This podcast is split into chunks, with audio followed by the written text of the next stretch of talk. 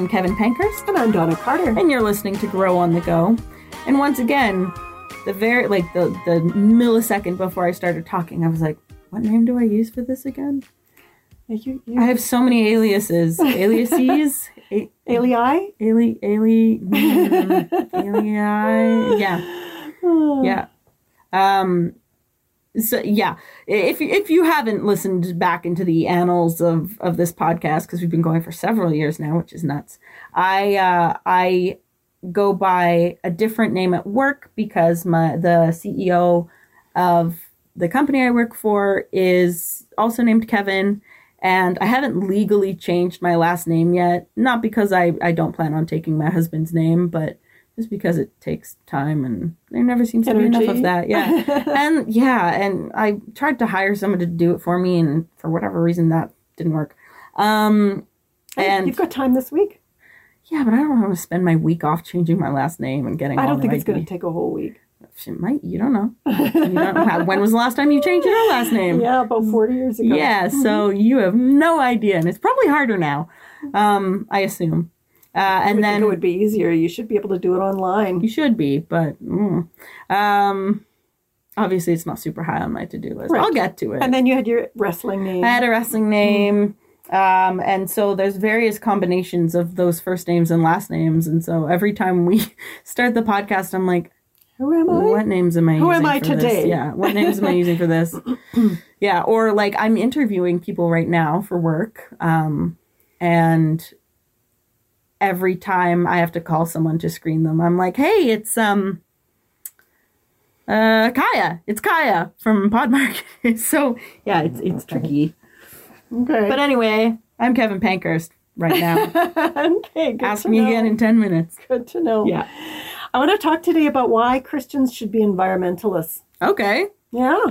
I don't remember if it was you or your sister, but and maybe both, but in grade 4, at least one of you became an absolute environmental Nazi. Mm. Like, you know, I'd be going to throw something in the garbage that could be recycled and I would be pounced upon and firmly warned that that was not appropriate and, you know, Yeah, I, I don't have any memory of that. Certainly sounds like something I would do. I kind of think it was you because then, like three years later, you're the one throwing pop cans in the garbage, and I'm going, wait a minute. yeah, that's fair. Just because it wasn't the flavor of the week anymore, and you. I don't, uh, I don't know about that. I think it, it has more to do with I struggle with anything that I cannot see immediate results from. I I struggle like just on a neurological level. I struggle to conceptualize things that are not happening right now. Wow. Um, that's ADHD for you, baby. um, and so it's it's hard to care in the moment when it's not being talked about. Do you have strong feelings about the environment now? That's a complicated question. Um, yes and no. I I have a bucket Yes. that contain that can contain all the things that I care very deeply about. And there are a lot. And there are a lot of things in that bucket. And it's not that environmentalism isn't in that bucket, but it is at the top. So if other this analogy is falling apart, but bear with me. If other items in the bucket expand, environmentalism is kind of the first thing that comes out. I do try to avoid like aerosols. I um I have cut down my beef intake quite a bit because um beef is generally terrible for the environment. Right. Um, I same with same with dairy because dairy cows are also they're still cows. They still produce methane. Um, I live downtown, so if I don't have to drive, I'll take um, an electric scooter to get where I need to go. Um, so yes, I'm I do consciously make decisions that are better for the environment, but I also it's not I'm not going out of my way for to look for new innovations. Right. Right. Um, I mean, I think realistically, we can't all be equally passionate about everything, or No. we'd explode, right? No, yeah, I am. Um, I am very tired caring about the things I I care deeply about already. right. But I, I do think there's some really important reasons that we should look at why Christians should care about the environment. Agreed. Mm, When we were in Dakar in uh, 2019, um, Which, man, just for context, that's it's in Senegal. Se- Senegal, Which is in Africa. Western Africa. Yeah, and you know you'd you'd see a really quite nice neighborhood with like nice apartment buildings and stuff, and then there'd be this pop up garbage dump right beside it because there's nowhere to put your garbage and there's no Mm. recycling. yeah. And um, during that trip, we also visited um, the beach and in Saly, and it it was heartbreaking. This Mm-hmm. gorgeous, gorgeous beach, littered with every disgusting With litter. thing you can think of. I mean, you, just even going into the the water, swimming in the ocean was not a thing we did. Is that a plastic bag? Is that a jellyfish? Yeah. I don't want to find out. Yeah, exactly. Uh, something just bit me. Was it a needle? Or Yeah. was Oh. it, yeah. yeah, it wasn't great. And it, it was really kind of heartbreaking. And part of me felt sort of hopeless because even if, you know, people in Canada or people in the United States get all, you know, careful about the If environment, we're even if we're doing everything right. it just feels like such a drop in the bucket when, when the developing world is doing almost nothing. I appreciate that you've brought the bucket analogy back. Oh, did you? Different bucket. Yeah, different. Okay, there's Different kind of bucket. buckets. Yeah, well, everybody knows that that was a mistake on my part. I mean, I like I was ever that intentional. But you know, I think there are many voices in the world, including the Christian world, who express very different views about the environment. Some people believe that nature's only role is to support human prosperity. Uh, the King James Version uses the word dominion in Genesis 1, which I think some people interpret as, you know, conquer, rape, and pillage. Yeah, the domination rather Yeah, than dominion. Dominion, yeah. That's maybe that's where the uh, thought comes from. I don't know, but let me read Genesis 1, 26 to 28 in the voice. Okay. I think it's really beautifully expressed, and I think um, it gives us a very different uh, take on on the idea of dominion over creation. Now, let us conceive a new creation, humanity, made in our image, fashioned according to our likeness, and let us grant them the authority over all the earth, the fish in the sea and the birds in the sky, the domesticated animals and the small creeping creatures on the earth. So God did just that. He created humanity in his image, created the male and female. Then God blessed them and gave them this directive Be fruitful and multiply, populate the earth. I make you trustees of my estate. So care for my creation and rule over the fish of the sea, the birds of the sky, and every creature that roams the earth. Mm-hmm.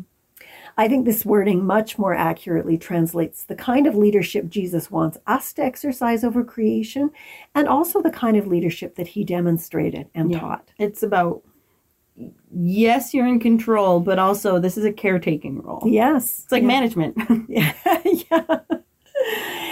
Um, in the 2,000 years since Jesus taught his first followers what loving leadership actually looks like, the church has strayed a long way from, uh, from you know, what, when it comes to lovingly manage managing creation.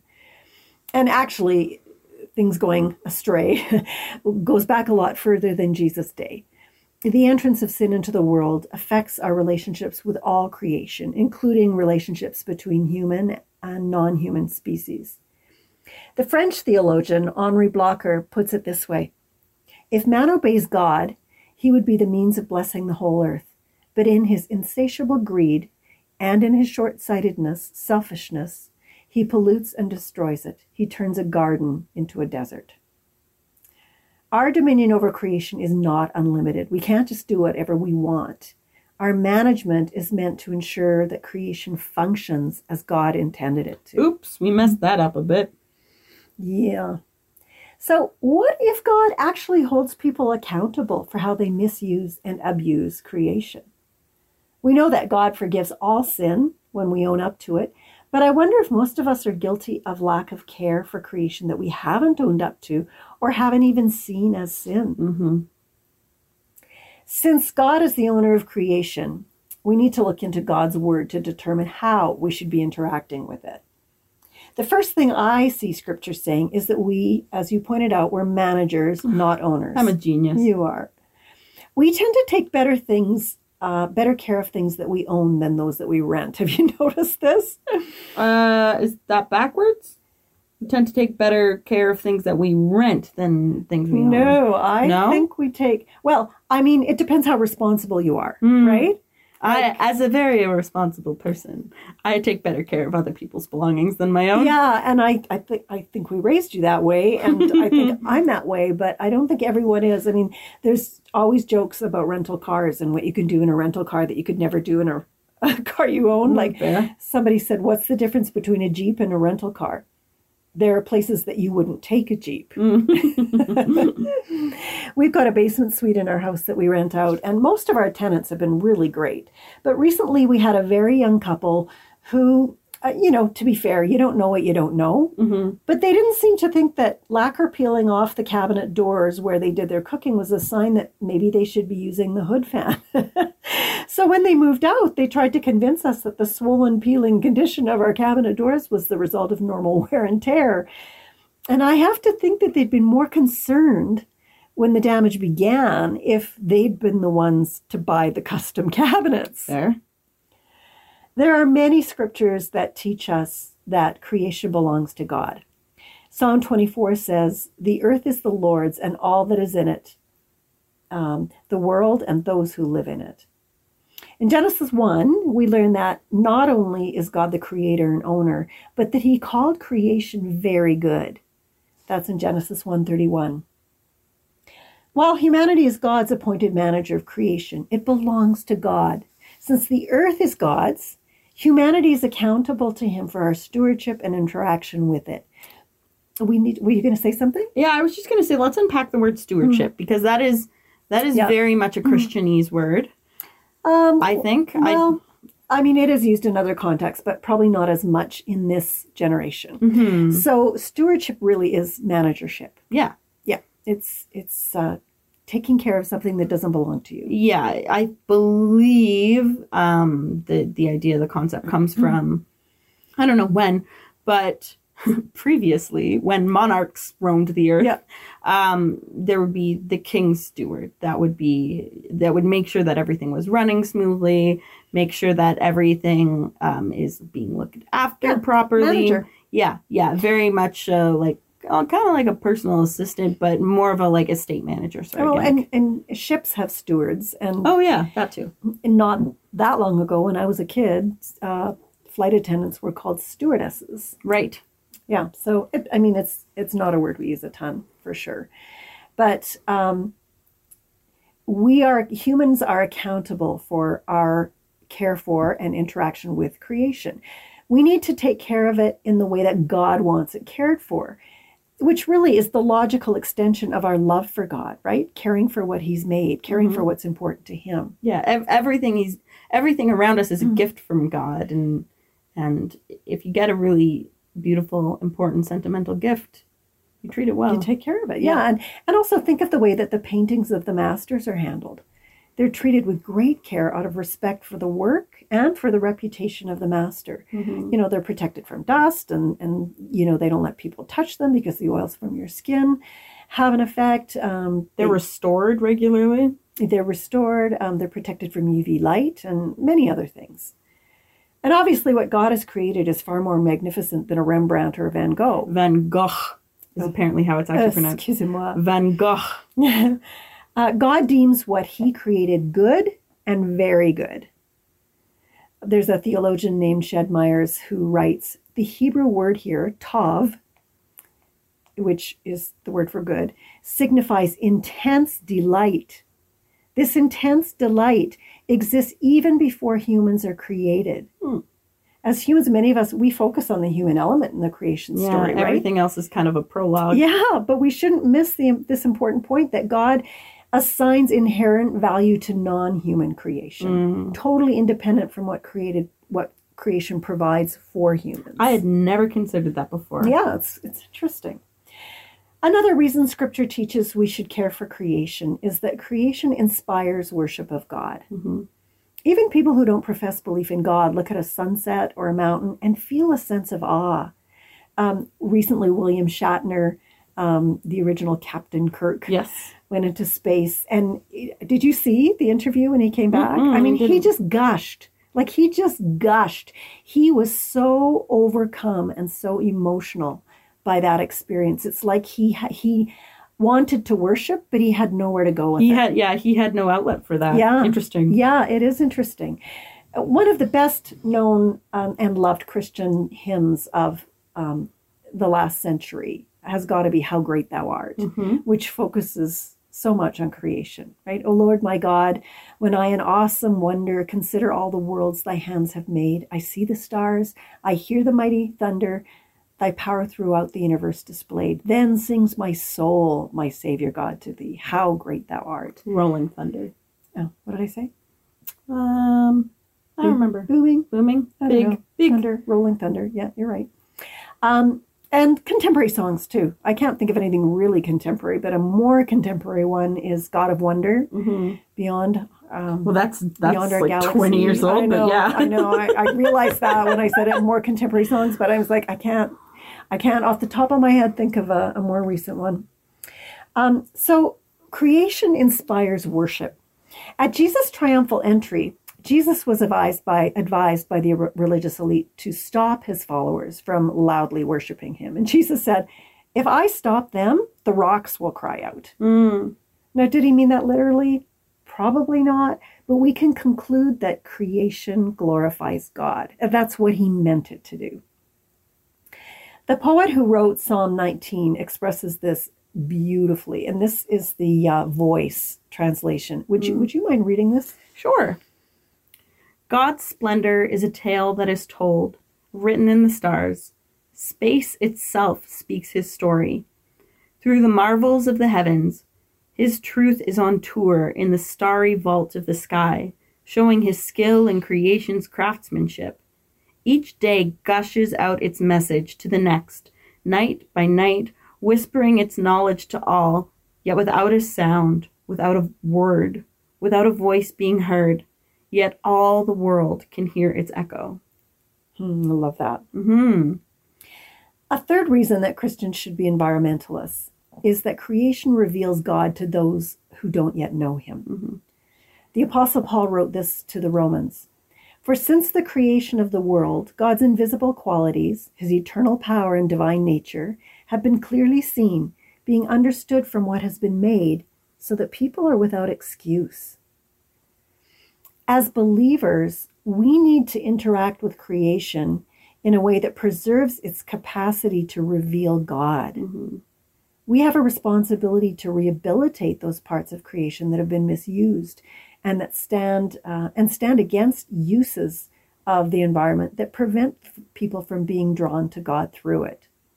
One way this happens is when rich countries exploit land or resources in developing countries. Or alternatively, rich countries exploit land, particularly in North America, exploit land or territories that belong to the indi- I mean it all belongs to the indigenous people, but that specifically sits on uh, land that is central to, important to, Mhm. sacred to Mhm. indigenous people. Mhm. That is, and which is a also a, a disproportionately large problem. Yeah, absolutely. And it, you know, it sort of started with colonialism, but Mhm. um, industrialism maybe Mhm. isn't isn't the right term. Commercialism, I don't know. Um, but you know, it goes on to Mhm. this day in many parts of the world. We've all heard about blood diamonds and you know some of the hideous conditions that uh, people work for to make somebody else rich. Yeah. Well, and diamonds do not change in quality when they are grown in a lab. We can just make them, Mm-hmm. but they're cheaper because people are not suffering for them. And I, I Wow, yeah, what a thought! yeah. So this is me on my very small soapbox saying, buy lab created diamonds. Yeah. Failure to care for the environment disproportionately affects the poor. hmm Um, you know, we, um, w- w- Sorry, I'm, You're stuck. I'm so stuck. You good? Uh, yeah, yeah. I think I might have had a little stroke, but I'm back now. Okay, welcome. The fact that our failure to care for the environment disproportionately affects the poor dishonors God. Specifically because God has a special place in his heart for the poor. Mhm. In James 2 5, it says, My dear brothers and sisters, listen.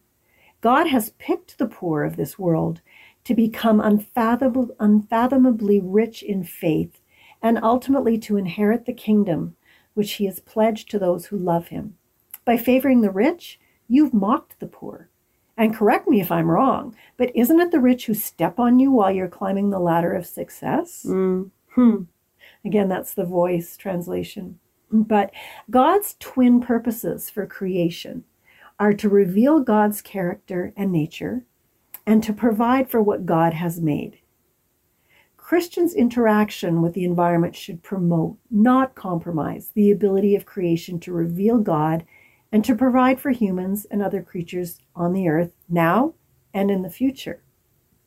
Jesus' teaching about the least of these, the poor, is especially precious to anyone who works among the resource poor because people experiencing poverty are often the most dependent on the healthy functioning of creation. Mhm.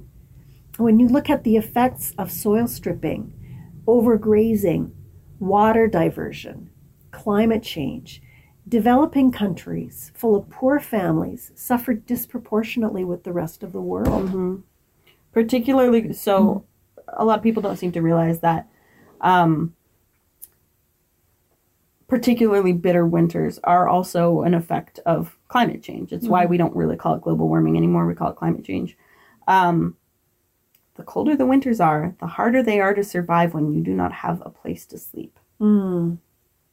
There's a lady that lives in my parking structure, like mm, 60 to 70% of the time. And ah, this winter is supposed to be really cold. I've heard that. And I'm really concerned about her. hmm And, you know, so when we don't take care of what has been given to us, everyone suffers, but like you said, disproportionately those who need and and the same in the in the summer was incredibly hot too and people were passing out Yeah, just from being outside. yeah. And, you know, it, it changes um, things like uh, malaria is far more of a thing Mhm. with climate change. And, uh, yeah, and of course, the poor suffer more with From that, as well. The last reason I want to talk about today why Christians should be environmentalists is that God will restore and redeem creation one day. Mm. Not only does the Bible say Jesus is creator and Lord, but also that Jesus is reconciling all things to himself, including creation. Jesus isn't going to just discard creation at the end of the ti- at, at the end of time. Mhm. He's going to redeem it. That's like his whole thing. Yeah, it is. It's his whole thing It's his vibe, it's his brand. for everyone and everything. He wants to restore it to what he always had in mind before the fall of man and the corruption of everything on earth. Heaven and earth will be made new. Here is a powerful quote from the website careofcreation.net. Environmental problems are sin problems. Mhm. What we mean is that the root causes of every environmental issue in some way gets back to flawed human beings and sinful hearts. Materialism, greed, selfishness, fear, all of these lies lie at the root of the things that we do as individuals and as a society that have produced the crisis we now find ourselves in. So, the real solution to the crisis in creation is to find a way to heal human hearts. And of course, Jesus specializes in that. Mhm. Surely those who follow him should be on the front lines of caring for his masterpiece. So what does all of this mean? Now that we know like okay, this was a gift. This was a not even not even a gift. This is a loan. This is not the earth is not ours. We were given uh the responsibility of managing it, which we've done a pretty poor job of. Now what? What do we do? Well, I think you talked about it earlier in the podcast. You said this isn't something that is my primary passion in life. hmm And I think what you said is important that people matter more than, you know, the whales. Yeah. Yeah. Sorry, whales. But the whales really matter. Yeah. and the sea really matters. And there are even small things we can do. I mean, I hope there's some of our listeners who take up the charge and this becomes, you know, the passion of their life. Yeah. Yeah. There's But- no judgment for that. But all of us can do something. Mm-hmm. We can all decide we're not going to buy bottled water anymore, Mm-hmm. or at least that every last Assuming you have access to clean water. Yes. Um, and, you know, uh, or at least at the very least, making sure every single bottle is, is recycled. But Mhm. even that, they can only be re- reuse the plastic a certain number of Mhm. times, right? Um, there are things we can all do. We can all be composting. Yeah. We can all be, you know, getting rid of our other stuff If uh, appropriately. if you're getting coffee and you just want this actually i went for coffee with a friend of mine the other day and i used the last lid and i was like oh do you should i ask them if they have any more lids and she's like no that's just one more piece of plastic that the planet doesn't need Yeah. and i was like oh good for you Yeah. good call um because like does my coffee really need a lid no after the first few sips it's far enough down in the cup i'm probably not gonna get it on myself Slosh it all over yourself. Yeah. Yeah. um And why can't you just rinse and save that lid? also true. Yeah, you guys hoard 7-Eleven cups Yeah, well, like weirdos. because we don't want to keep buying new ones, right? Yeah. We want to use the ones that we've got. Not all 7-Elevens let you do that, but Interesting. most do. I know, I know. And and when we when we bring that up and we say, you know, you're the only 7-Eleven in town that that has that rule, and they say, well, the other ones are wrong. okay, well. I'll let them know, or you could do that, or we could all just move on with there our are small things we can all do. You talked about eating less less beef. hmm Um, And I'm not suggesting boycotting beef. It is an industry on which a lot of people are dependent. yes, It's fine from time to time, but maybe it doesn't need to be your primary source of protein. Yeah, yeah. So there are things that we can all do. And Mhm. uh, I just want to encourage us all to think about not just the environment as where we live, mm-hmm. but as God's creation Yeah. and care for it appropriately. even just and of course we're we're going into winter now, but keep this in mind for spring. Bees. A lot of things are going to be messed up if the bees disappear. Yeah. And colony collapse syndrome, I believe is what it's called, is a real issue. And we can do a lot of good just by looking after bees. Mm-hmm. Um, Plant those wildflowers. yeah, plant flowers that bees like. A lot of sites will tell you, like even even like plant retailers will tell you, bees like these plants. Mhm. Plant those. If you see a bee that's struggling, do your best to save it without getting stung. Um, bees. bees are important. That's how we're ending the podcast. Anyway, Bees. that is pretty much all the time we have. Do, please uh, do remember to comment, to share, Yeah, and like, share, and subscribe. And do give us a follow on Instagram, Grow on the Go Pod. That's it for us today on Grow on the Go. I'm Kevin Pankhurst. And I'm Donna Carter. Thanks for listening to Grow on the Go. Share this episode on social media and find more great programs at faithstrongtoday.com.